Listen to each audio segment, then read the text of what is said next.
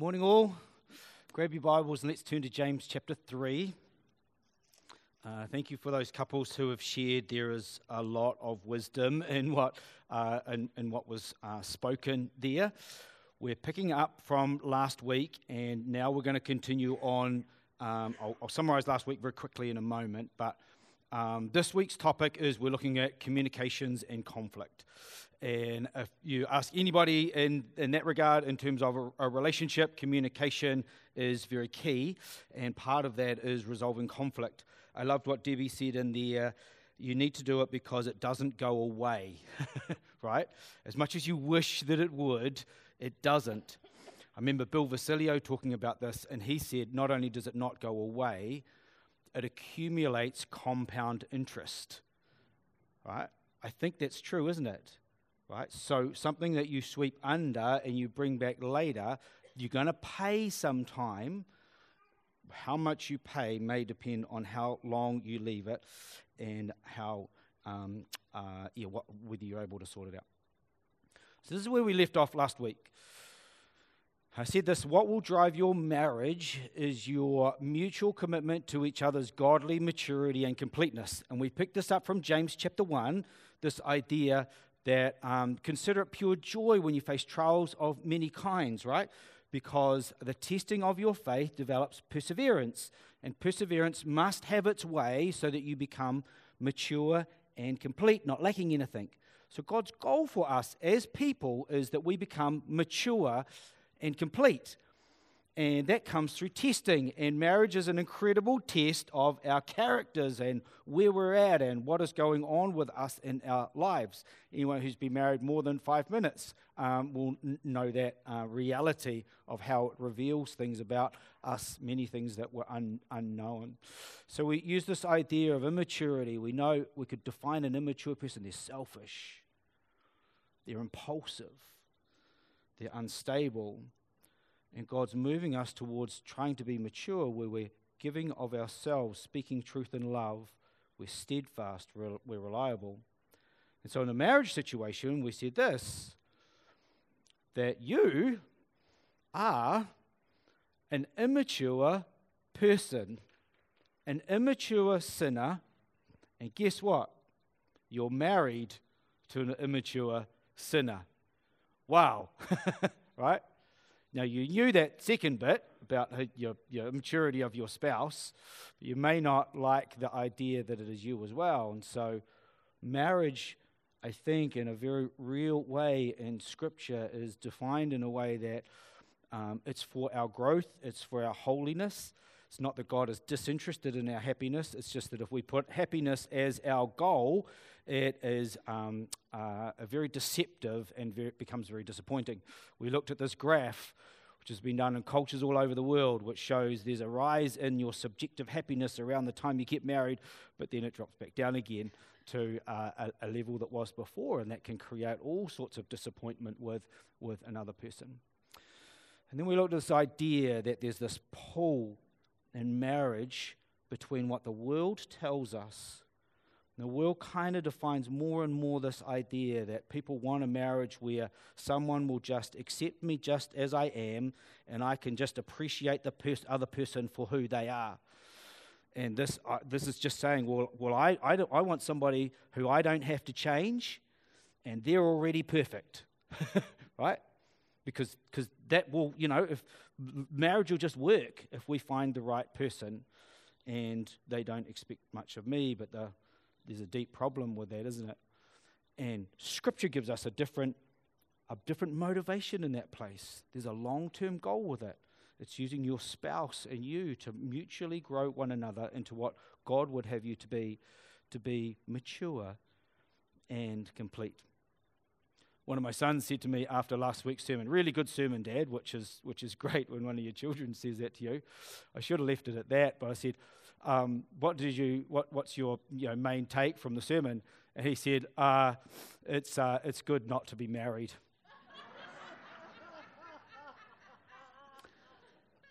if, if, that was, if that was the main thing that I projected last week, apologies.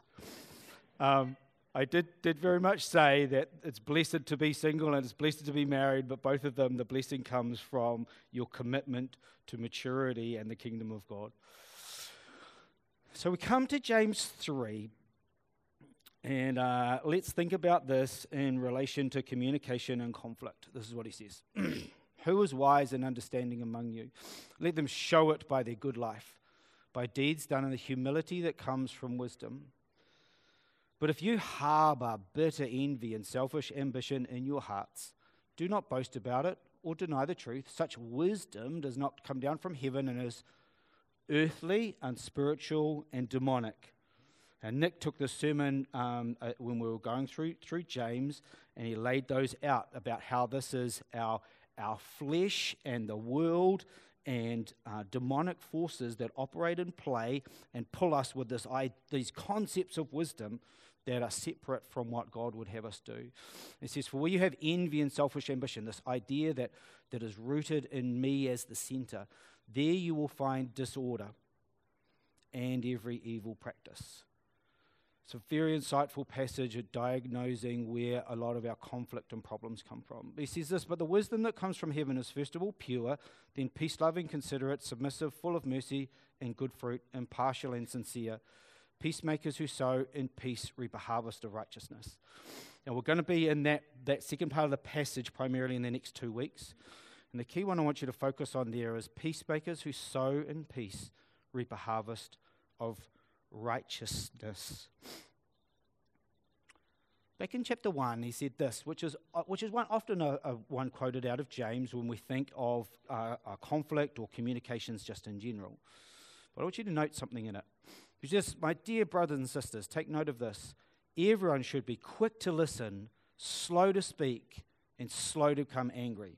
We know that verse, don't we? And we agree with that verse. It's a good verse. But you notice what the second next verse says? Because human anger does not produce the what? Righteousness that God desires. Now, I want to make the connection here between the idea of being mature and complete and the concept of righteousness. That is the right way that I should be and think, and the right way that I should live. Did you see this? He's saying there's an action here which is quick to listen, slow to speak, slow to become angry, but there's a goal that sits in behind those actions. The goal is if I operate in that way, then the righteousness that God desires in my life and in my relationships will ensue. Does, does that make sense? And often we need to think about what sits in behind. Actions are important, don't get me wrong, but we also need to think about what is happening in behind the actions. Because I'll just go into a thing, oh, I'll be quick to listen, slow to speak, slow to become angry. But I'm also going, I want to do that because God is doing something in this space, in me and in my relationships general, but specifically in what we're talking about in marriage here. Now let's connect it in with chapter 3, verse 18 that we just said. Peacemakers, he says there, who sow in peace reap a what? A harvest of righteousness. A harvest of righteousness. Now the analogy is very important because what it's saying is this. This is, uh, uh, I was asking my wife, what should I, what should I grow in, uh, in the garden? and I was noticing she was buying these horrendously expensive snow peas. And I'm always after things that you can grow in the garden that cost a lot of money at the shop. So she said, Grow some snow peas. So I went out and bought a packet of these, and I've planted them in the soil. But this is not the harvest, is it? When will the harvest come? Summer, hopefully? Is it summer? I have no idea how long snow peas take. I don't know if you need snow to get a snow pea. I have not, I, right, but I'm, I'm putting it in and kind of hope, but I'm putting it in hope for a future, aren't I? I'm sowing now for something that will be in the future. We're very temporal and immediate in the actions that we, that we do.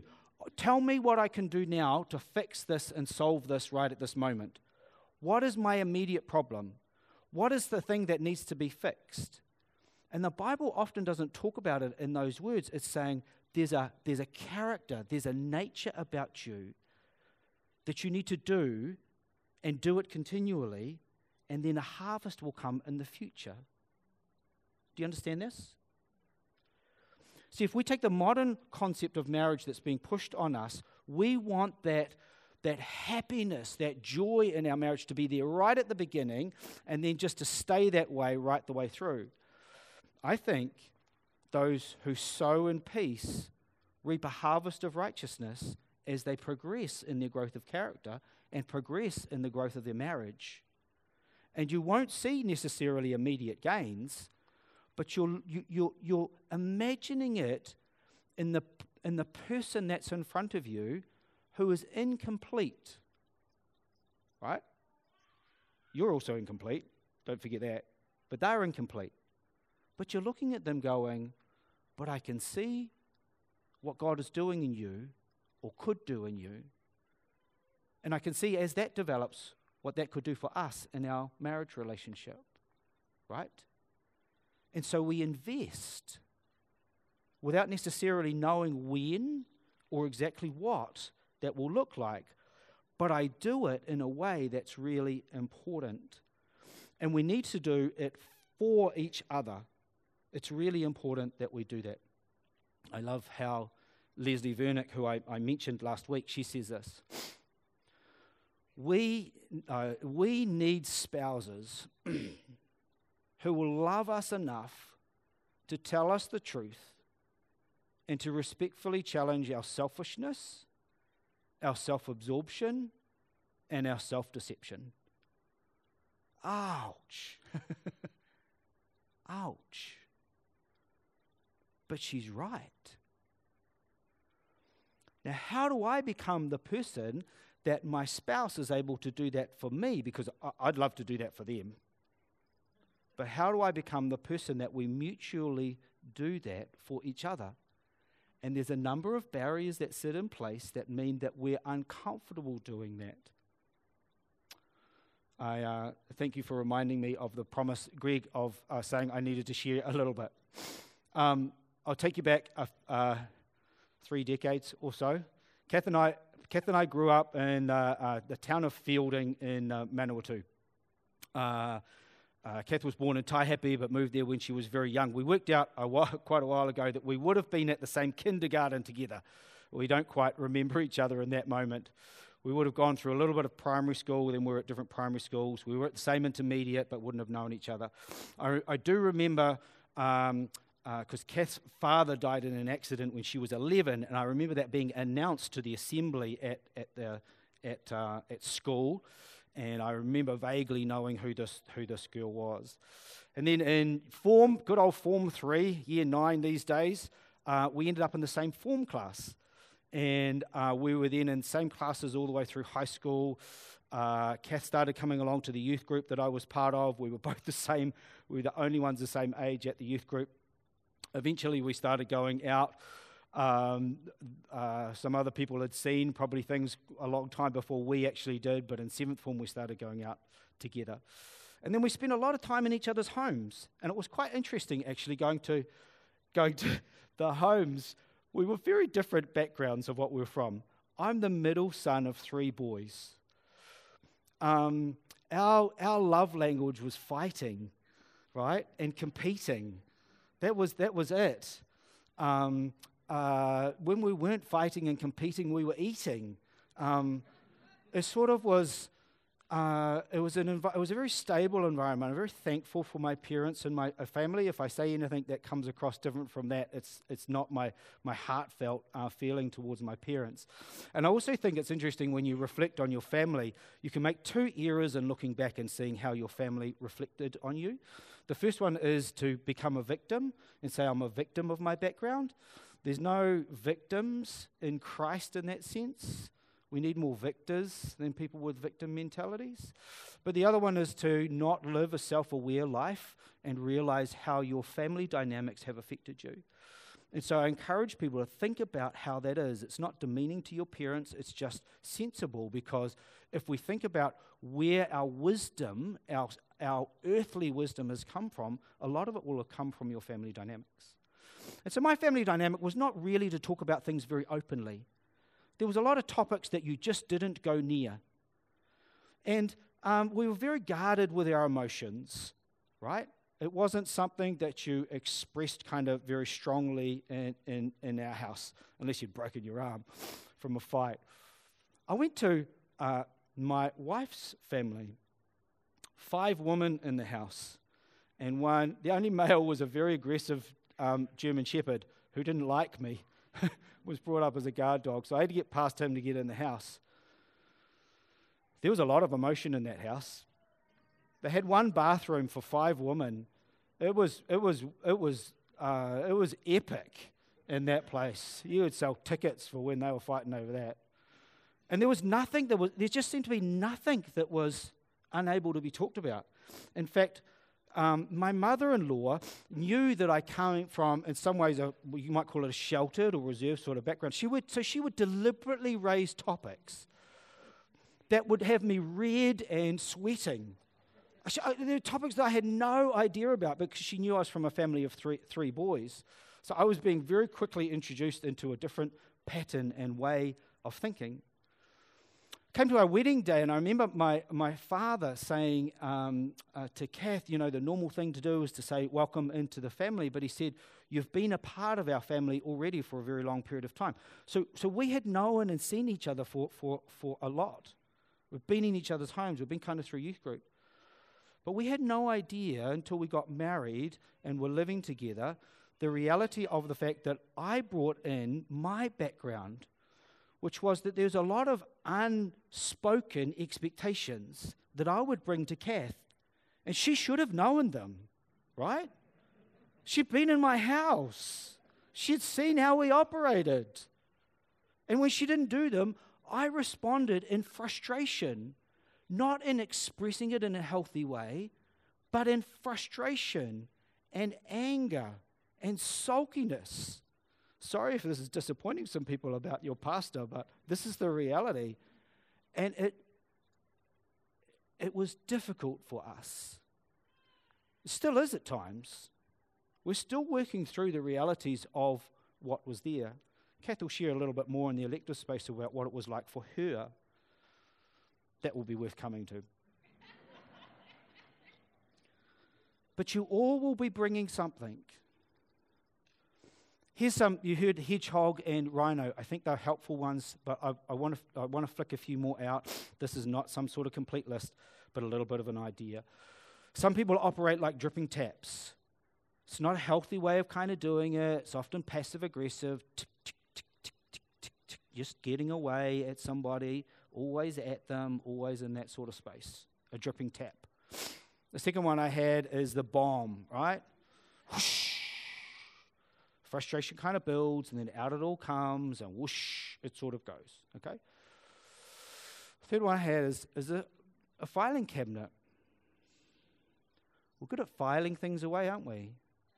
Not expressing them and bringing them out. I'll, t- I'll, t- I'll take that bit of information. I'll take that. Some of you are laughing. You know what I'm talking about here. This is often what happens when you do you have looping arguments. You start off talking about something very minor, and then you're back talking about how, well, you overwork and our finances are a mess, and da da, you're unemotional, and da da, and they're looping arguments, and you forget what how the argument started. You just go back to what you kind of have, have been kind of. Well, they're, they're in the filing cabinet, and they just get brought out, right? Way they kind of come. I put this one down as the clown, right? Now, um, I put it as a clown. Th- this is a clown is kind of a caricature of of a human. It's, it's somebody who often is they deflect. So often use humor, but you, you, you talk to them and you can never get to serious. Do you know what I mean? Like there's something you've got to get to, and you never get there because they use distraction kind of methods, and there's all sorts of ways that you that you can do it. Um, Patrick Doyle talks about this: deny, rationalize, minimize, justify, spiritualize. All these little tactics that mean you move kind of away. Often, sometimes you push it back onto the onto the other person, but you never get to. It's an unhealthy way of operating, but a very common one. And then the last one I put down, again, it's not complete one, but this one I, I call the siege. And this is a bit of a more dangerous one. In our elective, I'm going to talk a little bit more about Um, what is just uh, a relationship that still has some goodwill, but has some stuff around where you need to do and you need to talk about some stuff and work through the way that you do things to have some healthy conflict resolution. You know, there's some skills and stuff that you need. I'm not talking in this space about abuse. We'll talk a little bit about that in that elective space, where people are doing things to control and manipulate somebody else. That is very dangerous. And a siege can happen. What do you do in a siege is they would surround a castle and they would cut off the supply so that the people inside that castle would surrender. And in a siege, what you do is you withdraw whatever it is, and it's often emotional kind of things. And so I would have, I would have used this tactic. So I know that if I withdraw emotion and intimacy from Kath, she'll break at some point because she needs it. And because she was the one that broke, then I had an opportunity. It's a really nasty tactic, but it's a common one that we do. It's a very, very unhealthy one, right? And so all these ones here, there's, there's more, but I want to just put those ones out there as examples of going, you will relate to one or more of those of tactics that you use in your marriage that are unhealthy. And so here, James says, wisdom that comes not from yourself or from the world or from demonic forces, this is the characteristics that it has. First of all, it's pure. And I think purity, what we're talking about in this is, it's not a double minded idea. It's this sense that I, I see what God is doing and I'm committed to what God is doing in my own life, but in my spouse, in my community, in my family. I see that seed being planted. I long for the harvest of righteousness. There's a purity to my motives. He says that's first. Then it's peace loving. Then it's considerate, which is again looking at the other person. It's submissive. A number of your ones will say reasonable or open to reason. You can be dis- you, you, you're able to discuss something and work something through without shutting down or distract, detracting or moving away or da da da. It's full of mercy and good fruit. It's impartial and sincere. We'll pick this up next week as we look at this idea of reimagining it. See, right conflict resolution is good for us. It's a situation where needs are expressed um, without being demanding, where vulnerability is present, with safety. And it's where you're able to open up and become a vessel for God's goodness in your life. So let's come back to James 1 and James 3. Peacemakers who sow in peace reap a harvest of righteousness. How are you going to apply that in your marriage? How are you at this moment sowing peace into your marriage relationship? And by the way, if peace isn't being sown in there, if there's frustration and anger and bitterness, it will be coming out somewhere, probably in your marriage. If you have children at home, it's probably they will be feeling it and seeing it and sensing it. It's likely to come out in your workplace or in your church community. Good, healthy marriages are not just important for the marriage couple, they're important for our society. And so it's really important, critical, that we do it in good ways. One of the ways, um, we'll, we can talk about some more examples out in the elective if people want to ask questions in that space. One of the big ones for us that we've learned uh, is a really healthy way for us is walking. And walking has a, a, a number of great advantages. One, you're away from the kids. Two, you're outside and you're walking together in the same direction, side by side. There's something about that. It might be driving. Driving is often useful for that as, w- uh, for that as well. But rather than facing up against each other, going out and walking, and walking, if you go for a good, decent long walk, the conversation will, you will notice the conversation change. And if you're doing it in a reasonably healthy way, will often get a little bit deeper. And some things will come out that have been sitting there an opportunity for. You've got to find the settings and the spaces and the places where that happens. As Brent said, don't do it late at night, right? There's certain times or spaces that you know that it's not going to work. So you need to have healthy settings in which you do it, and you need to really work on your language. Don't say you always, I never, da da da da. There's a lot more we statements in it. There's a lot more questions and asking and, and working on people in opening up and healthily doing things in that regard. I mean, there's a lot more that can be said on that, but to be honest, there's massive amounts of resources that talk about working through conflict. The barrier isn't often the resources, the barrier is a, a, a, an individual or both of you as a couple who don't want to do the mahi in it. Right? And I just got to say, if, if you think your, your, your marriage or any relationship can work without putting the time and the effort and upskilling yourself. That's what we talked about, thinking of it as a muscle that gets stronger as you, as you put the right things in place. When you do that, provides the ability for this harvest of righteousness to occur. Kathy Keller says this the most powerful people are the ones who repent the most quickly and the most frequently and the most deeply. So there's a humility that comes into that space of being prepared to do that. Because when you are like that, you give the opportunity, maybe not immediately. This isn't a I do this immediately, but it gives the opportunity for vulnerability and opening up from the other person, particularly if they have a background in their family or the situation that they've grown up where that's not easy for a person. And I find this in myself and in a number of other people who have grown up in churches um, in the church space. I want to close um, this with this though, because in many ways our uh, marriage, but a relationship in general, in, in the sense that it's growing and making, helping me to become more like Christ, is a gospel reenactment. I'll read the verses and explain what I mean. Dear friends, let us love one another, for love comes from God. Everyone who loves has been born of God and knows God. Whoever does not love does not know God because God is love. This is how God showed his love among us. He sent his one and only Son into the world that we might live through him. This is love, not that we loved God, but that he loved us and sent his Son as an atoning sacrifice for our sins. Dear friends, since God has loved us, we also ought to love one another. Now, listen to this. No one's ever seen God. But if we love one another, what does it say? God lives in us. And listen to this His love is made complete in us.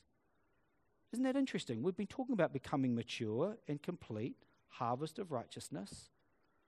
God lives in us when we love one another and his love is made complete in us. Let that soak in because a gospel understanding of how Christ loves me and that I get my identity and security and significance primarily from him and my relationship with him enables me to love somebody else. And then in loving somebody else, his love becomes complete in me. Whew. That's why I say, you as a Christian in your marriage have a long term goal. You are not complete, your spouse is not complete, but you are looking for the work of God in that person's life so that they may become all that God has for them and that you do that together as a couple in the elective space, we'll, there's a couple of specific things we want to talk about, and then we want to open up for questions. If you've got children with you, we're going to open the back up and we'll have a little video playing for the kids to watch, and they can play out in the rally hall. They're going to set up the Gaga ball. So um, come along. It's not us uh, t- telling you because we have all the answers. We'd like a little b- bit of collective wisdom in that space.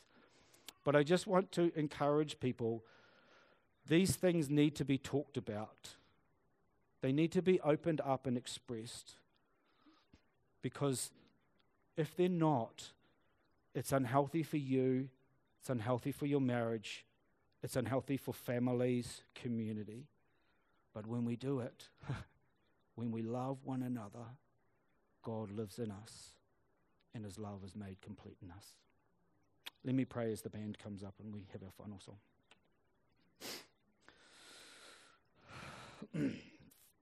Father, we, we know so much that our basic problem is a self centeredness. It comes out in, in so many expressions in our lives and in our relationships.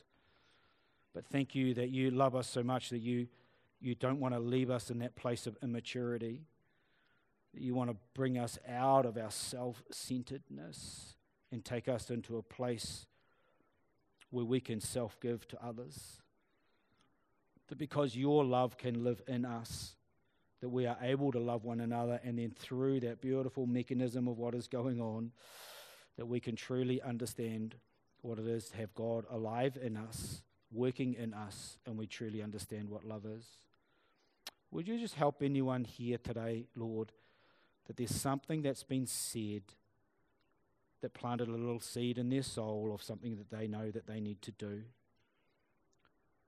Would you help them, Lord, not to walk out of this place, not making a commitment to go and have that conversation or create that space this week for that conversation to take place? Would you help them to do the inner working in their soul first, Lord? That it comes doesn't come from a demanding, selfish space, but becomes from a beautiful heart of humility that knows that you are maturing all of us together. We pray this in Jesus' name. Amen.